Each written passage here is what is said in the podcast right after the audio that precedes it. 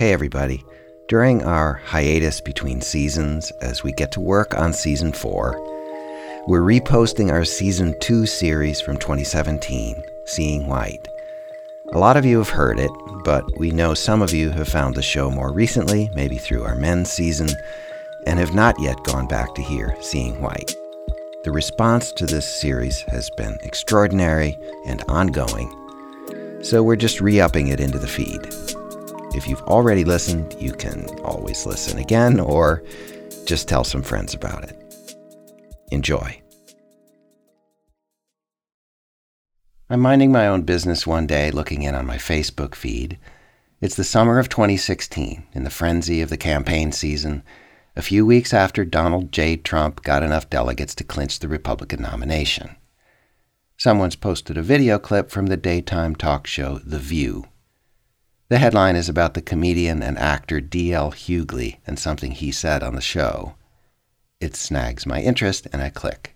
But um let's talk about politics already. I mean, we often talk about you know the, what's going on with Donald Trump. Did you ever think he, he would even get this far? No, but I think I'm not shocked that he is. You're not. Why? No, because I think that uh, ultimately America's aspirational. Like to me, uh, Obama is what we would like to be. Right. Uh, yes. Donald Trump and his supporters are what we are. Hey.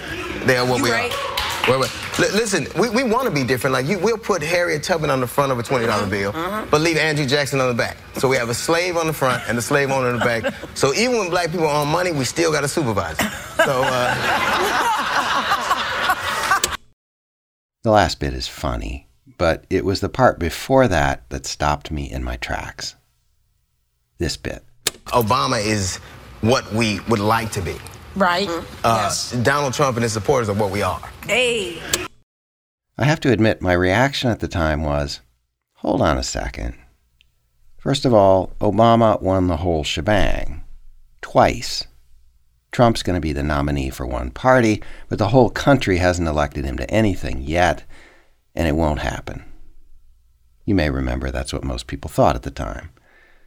Besides that, I bristled at Hughley's we. I know it's we the people and all that, but when you put it in a sentence like this, Donald Trump and his supporters are what we are. Wasn't sure I wanted to be implicated in that we. Of course, Trump did win. Say what you like about the perfect series of gusts that blew him across the finish line Hillary's emails, Vladimir Putin, James Comey, Jill Stein's voters, the Electoral College.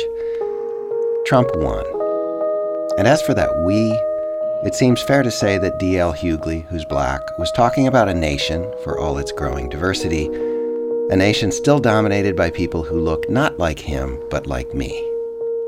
70% of voters were white in 2016, and 58% of white voters chose Trump.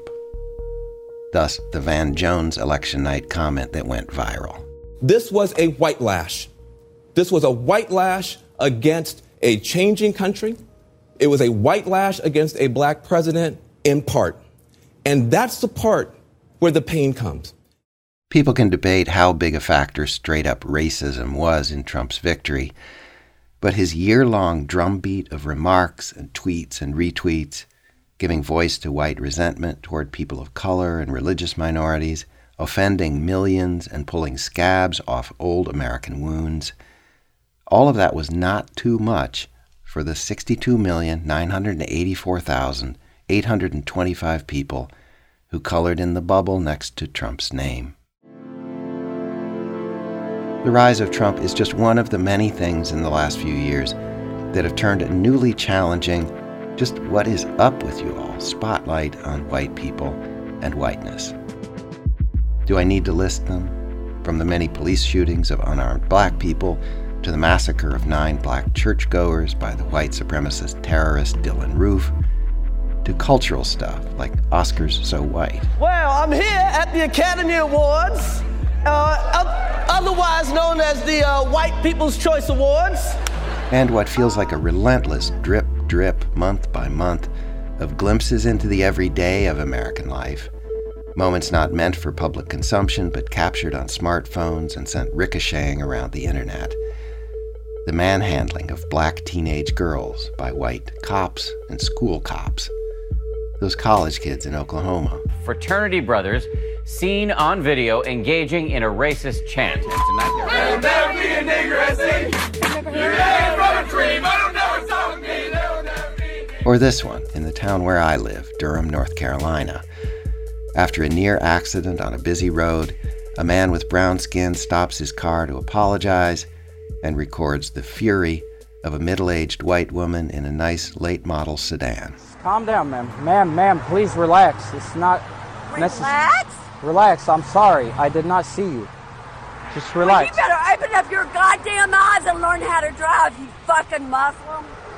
You are a Muslim, aren't you? Yes, ma'am. Proud. God goddamn you it. Son of a nigger loving atheist bitch. Get I feel off sorry of me. for you that you're full of hatred. Why are you so I'm full of hatred for people that are too good. I'm John Biewen. It's Scene on Radio. The race beat in American journalism usually involves pointing our gaze and our cameras and microphones at people of color. That goes for me, too. Over several decades as a reporter and documentary maker, I've told the stories of black folk from Chicago to the Mississippi Delta, Latinos from North Carolina to the apple orchards of Washington state, Native Americans from the Navajo Nation in the Southwest to Ojibwe country up north. I'm proud of a lot of that work, but if I think about how I built those stories, I've often treated whiteness like the proverbial elephant in the room. You might hear about some white individuals or white run institutions, the alleged bad apples, the discriminators. But like most American reporters, I've usually left white people as a group, the white race, unnamed. In the coming batch of episodes, a series we call Seeing White, turning the lens around, looking straight at white America and at the notion of whiteness itself. Where did this idea of a white race come from? God? Nature? Or is it man made? And if somebody manufactured the idea, why? For what purpose? How has the meaning of white changed over the centuries, and how does it function now? The stories that we carry around about whiteness and what it means, stories we may not even know we're carrying, but we are, all of us, are those stories true? For the record, I am white. I'm about the whitest boy you're ever gonna meet. Stephen Colbert talking to his show's band leader, Jon Batiste. John, have you met anybody whiter than me? Yeah, I, I, I think I know somebody. Yeah? Who? Yeah. Who? It's a guy I grew up with. What's his Can I name? say his name on t- You can say his name. What's his name? Oh, his name's Andy. Oh, I know Andy. You know Andy? Yeah, the white guy? Yeah. Yeah, we meet we, we meet at the white meeting. Yeah, I know Andy. So I just want to say I'm at least as white as Colbert. Even my hair, which used to be the color of his, was in a hurry to turn white. So that means I'm well positioned for this project. I've got the credentials, the inside scoop on the whole white thing. Right?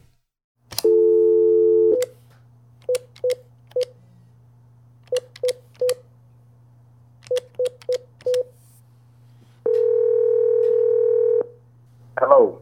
Hey, Chenjerai Kumanyika? Yeah, who's this? John Biewen. Hey, John, what's going on, man? How you doing? How you doing? I'm I'm all right. You? I'm good, man. You know, one day at a time.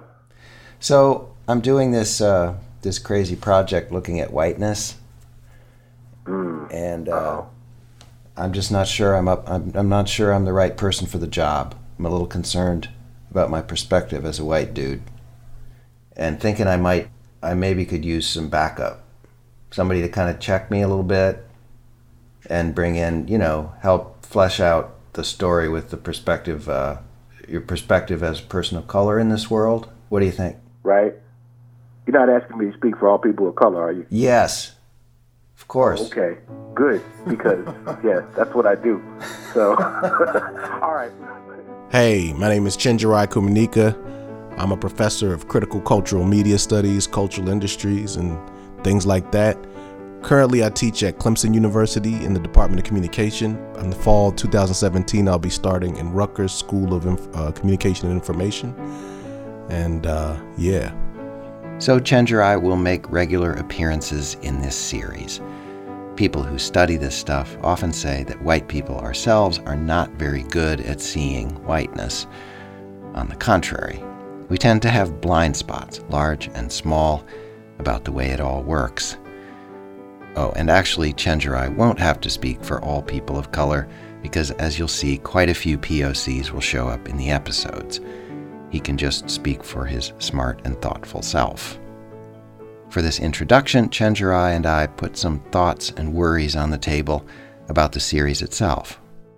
I like the focus on whiteness because I feel like, in general, when we're talking about race and ethnicity, the focus tends to be on, you know, people of color, and uh, you know, whiteness just kind of is invisible, and so I like that. But you know, there's like a couple of things I'm concerned about. Like when you say it right off the gate, there's a couple of things that just come up. Like, oh, I, I hope we don't go in this direction. Right. Tell me. Well, this is the, I'll tell you, the big thing is this. There's a tendency in this country to frame the discussion about race and ethnicity and oppression in terms of something called race relations. you know, and this this overwhelmingly focuses on the individual attitudes, you know, of people. Almost like race racism is like this disease and the and the overwhelming puzzle to solve is like who has it. Yeah, right. Exactly. That's that's how we think about it, isn't it? And how are people? How are we getting along? Sort of, are we nice to each Right. other or not? Yeah, exactly. Yeah, how are we getting along? That's that's that seems to be like I mean, it's incredible to be how many like really intelligent people will still frame this issue like that. I've seen Obama do it, you know, and I, think the thing that these conversations really need is something that people are deeply illiterate with is this issue of structural racism or institutionalized patterns of exploitation and oppression that are that are like racialized in certain ways, you know, and really just a more complex engagement with how power works and what race and ethnicity has to do with it. You know, this is to me almost distinct from this problem of it's not distinct, I guess, but almost distinct from race relations or prejudice. And so I, I really have a problem with people framing like that. In fact, John, if I can, I want to deputize you as a white person to go out into the world and like sort of intervene when you see people f- framing it like that. You know what I mean? Mm. But yes, I hear you. Power. How does power work? How does how how do systems? Uh, and, and there's an idea that people have talked about that you can have you can have racism without individual racists because systems and structures have been set up in a way that they sort of run this way on their own at this point, right? Or at least That's- that's that's a, right, that's a thesis to be looked at. Right. I mean, I, I mean, I think, and in a way, that's like more worrisome in a way, right? It's like not just when you have like the person who we all know is a bigot, but actually when you can have a system where people are not, they don't have those attitudes, but somehow they can be incentivized to participate in a in a system of oppression. That's that's what I'm more worried about, you know. Yeah. I have a worry too, uh, and, a, and a disclaimer that I would want to make about, about this project. And that is, I'm concerned that people will look at the title of the series, Seeing White, and they'll think, oh, this is, this is a series about uh, white supremacists and neo Nazis and the KKK again. Oh yeah. Oh for, yeah. And I want people to know that that's not, that's not what we're up to here. Uh, please, please, d- yeah. those folks, Right? those folks have had have, have, are having their moment, but uh, it's not going to be on this show. Um, right. I mean, who knows? There might be, you know, there'd be some overt racism that gets referred to and so on. But mostly, what we want to talk about is, uh, you know, the rest of us um, who are not overtly stated white supremacists and, and sort of how, how things go down among the rest of us. Yeah, I'm hundred percent in support of that. I mean, I just think like you know, it's hard because there is it is appalling when you see some of these crazy examples of bigotry and now people coming into explicit white supremacy and you know white nationalism and things like that. But but the thing I'm much more interested in is the kind of whiteness that's just institutionalized. It's there, you know. It just structures every day well, here I go. Everyday interactions, but also uh, every you know just patterns and how institutions are set up and all these other kinds of things, right?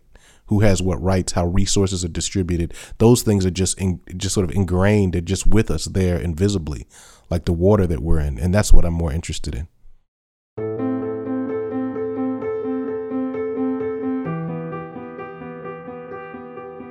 That's our challenge to go on this journey together and see if we can get a little better at seeing the water.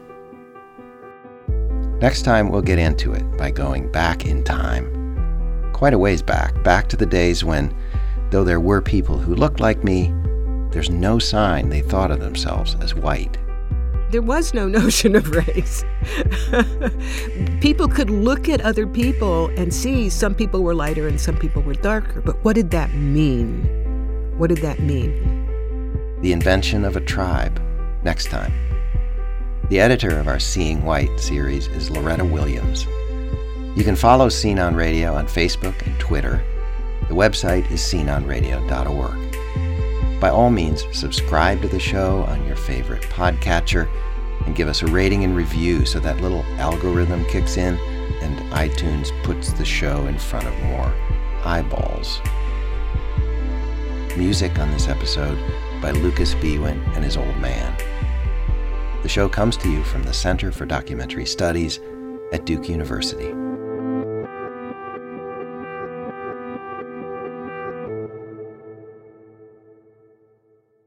Sometimes it's like I notice when you're talking to white people and you say the word white, it's almost like you just stabbed them a little bit every time you say it.